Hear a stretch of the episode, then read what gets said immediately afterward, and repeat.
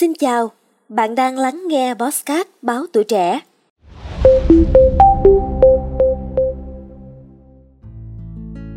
Tình hình dịch sốt xuất huyết và dịch cúm A, cúm B đang căng thẳng như hiện nay. Việc sử dụng thuốc hạ sốt là một trong những mối quan tâm hàng đầu đúng không ạ? À? Bởi vì những bệnh trên đều có biểu hiện chung là sốt, mà nghe đến sốt thì chắc hẳn nhiều người sẽ uống thuốc hạ sốt. Tuy nhiên, sử dụng thuốc hạ sốt như thế nào thì mới an toàn? Và để trả lời cho thắc mắc đó, bác sĩ Nguyễn Trung Cấp, Phó Giám đốc Bệnh viện Bệnh nhiệt đới Trung ương cho biết, để đảm bảo an toàn, việc dùng thuốc hạ sốt trong bệnh sốt xuất huyết cần phải có một số lưu ý và nên theo hướng dẫn hoặc chỉ định của bác sĩ để tránh những tình huống bất lợi khi điều trị. Sốt xuất huyết là bệnh đặc trưng bởi tình trạng sốt do nhiễm virus dengue từ mũi vằn truyền sang. Triệu chứng của bệnh thường xuất hiện sau 4 đến 7 ngày và kéo dài từ 5 đến 7 ngày. Các triệu chứng bệnh sốt xuất huyết khác nhau ở mỗi người, có người chỉ bị nhẹ nhưng cũng có người bệnh nghiêm trọng. Triệu chứng ban đầu thường gặp như sốt, đau đầu, đau sau hốc mắt, đau nhức cơ khớp, nổi mẩn đỏ và đa số bệnh nhân sẽ hồi phục sau 5 đến 7 ngày. Có 5 đến 6% số bệnh nhân sau đó có thể diễn biến nặng lên với các dấu hiệu cảnh báo như mệt lả, sốt cao liên tục, đau bụng, nôn nhiều, chảy máu cam, chảy máu chân răng.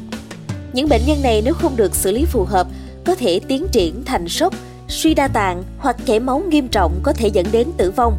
Do vậy, khi thấy có các dấu hiệu cảnh báo, người bệnh cần phải đến ngay các cơ sở y tế để được thăm khám và điều trị kịp thời nhé.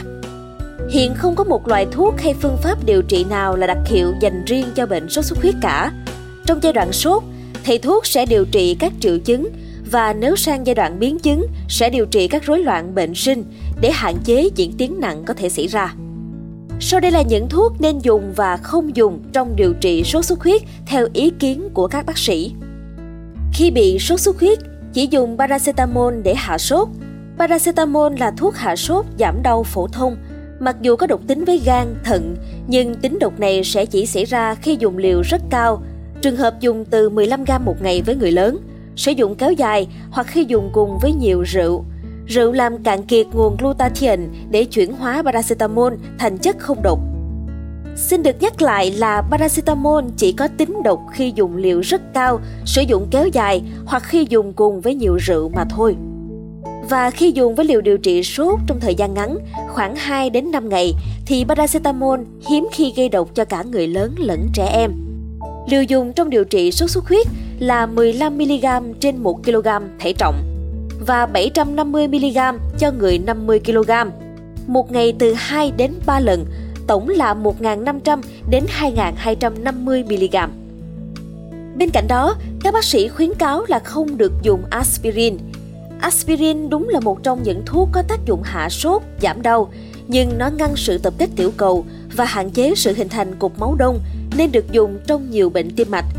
Tuy nhiên, với người bệnh sốt xuất huyết có hiện tượng giảm tiểu cầu gây chảy máu. Do vậy, việc dùng aspirin ở người bị sốt xuất huyết có thể làm cho bệnh trầm trọng thêm. Riêng với trẻ em thì càng phải đặc biệt chú ý hơn là tuyệt đối không sử dụng aspirin, bởi vì aspirin là yếu tố thúc đẩy gây hội chứng Graves, phù não và suy gan nhiễm mỡ với tỷ lệ tử vong khoảng 30 đến 50%. Nếu sống sót cũng để lại di chứng tổn thương não vĩnh viễn. Aspirin làm tăng độ axit vốn dĩ thấp ở dạ dày của trẻ, gây bỏng rát viêm đường tiêu hóa, nặng hơn là gây xuất huyết đường tiêu hóa. Ngoài ra, các thuốc giảm đau kháng viêm không steroid khác cũng có hoạt tính ức chế tiểu cầu, dẫn đến tăng nguy cơ chảy máu ở bệnh nhân sốt xuất huyết nhưng không mạnh bằng aspirin. Tuy rằng có những nghiên cứu cho thấy ibuprofen là một thuốc hạ sốt giảm đau không gây tăng nguy cơ chảy máu nhiều ở bệnh nhân sốt xuất huyết, nhưng nhìn chung, các thầy thuốc vẫn khuyến cáo nên hạn chế sử dụng ở bệnh nhân sốt xuất huyết. Với những bệnh nhân sốt xuất huyết có sốt cao, ngoài việc dùng thuốc hạ sốt, nên phối hợp với các biện pháp hạ sốt vật lý như là mặc quần áo thoáng ở nơi thoáng gió, chườm ấm và có thể phối hợp cả các bài thuốc hạ sốt đông y.